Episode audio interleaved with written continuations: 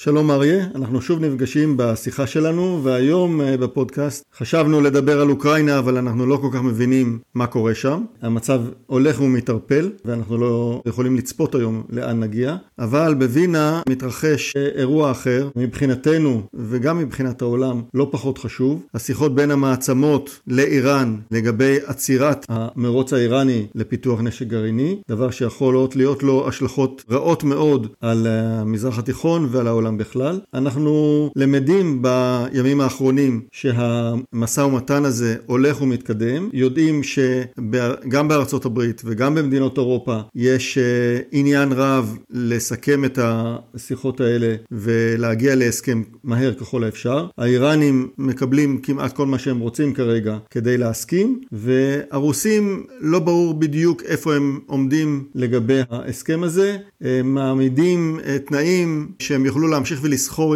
עם איראן למרות הסנקציות שמוטלות עליהם, ולא ברור כרגע אם הרוסים מפריעים להסכם הזה או תורמים לו. מה דעתך בעניין, אריה? דעתי בעניין אה, גרועה מאוד. אני חושב שישראל הולכת להישאר עם בעיה גדולה מול איראן.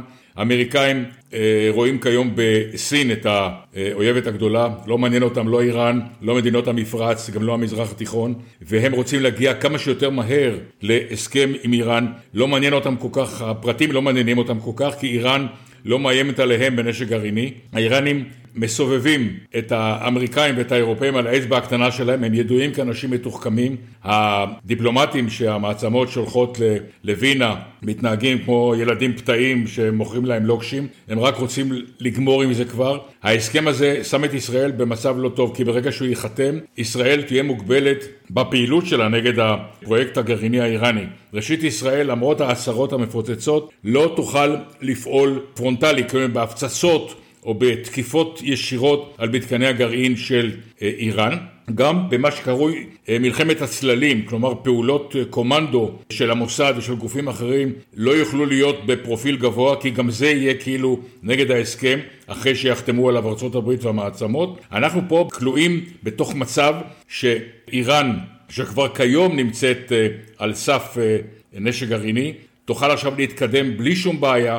הוועדה הבינלאומית לאנרגיה אטומית זה עוד בדיחה, כמו נאטו, זה גופים שאין להם שיניים ואין להם, אין להם רגליים ואין להם ידיים. האיראנים, ברגע שהסנקציות יוסרו מעל איראן, יוכלו להתחיל לייצא נפט, הבנקים שלהם יתמלאו בכסף, בכספים האלה הם יוכלו להאיץ את פיתוח הטילים הבליסטיים, הלוויינים שלהם וכלי נשק אחרים, שהם כידוע מספקים לכל הפרוקסי שלהם במזרח התיכון ובאזור המפרץ. ולכן ישראל עבורה חתימת הסכם גרעיני חדש זה ממש אסון, אבל אין לנו כרגע הרבה מה לעשות, כי כל העולם עסוק בעניינים אחרים, והעמדה הישראלית לא מעניינת אף אחד.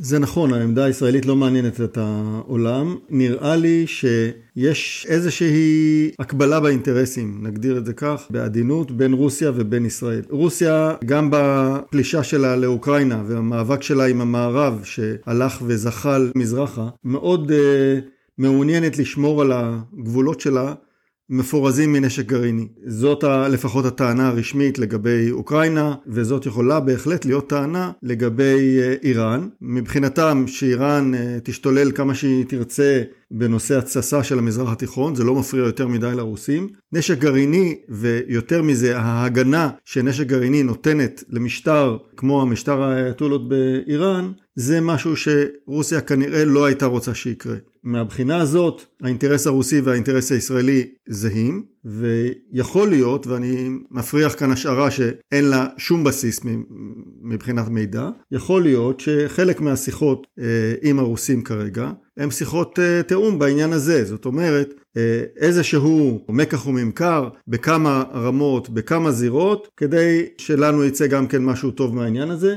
לא יודע, אני יכול רק לקוות. האלטרנטיבה האחרת של איראן, שתוך שנתיים וחצי מותר לה בעצם לעשות כל מה שהיא רוצה בתחום הגרעיני, וראינו את ארכיון הגרעין שהובא משם, האלטרנטיבה הזאת היא הפחות רצויה בעיניי, ואני חושב שבעיני כל בר דעת בישראל. נמשיך כמובן לעקוב אחרי העניין הזה בדאגה, נמתין לשובו של ראש הממשלה לראות על מה הם דיברו שם עם נידה, ואני מקווה שיצליחו לנווט את ה... דרך בהצלחה כדי למנוע מאיראן להתקדם בנתיב הגרעיני. נסכם כאן, תודה אריה ולהתראות.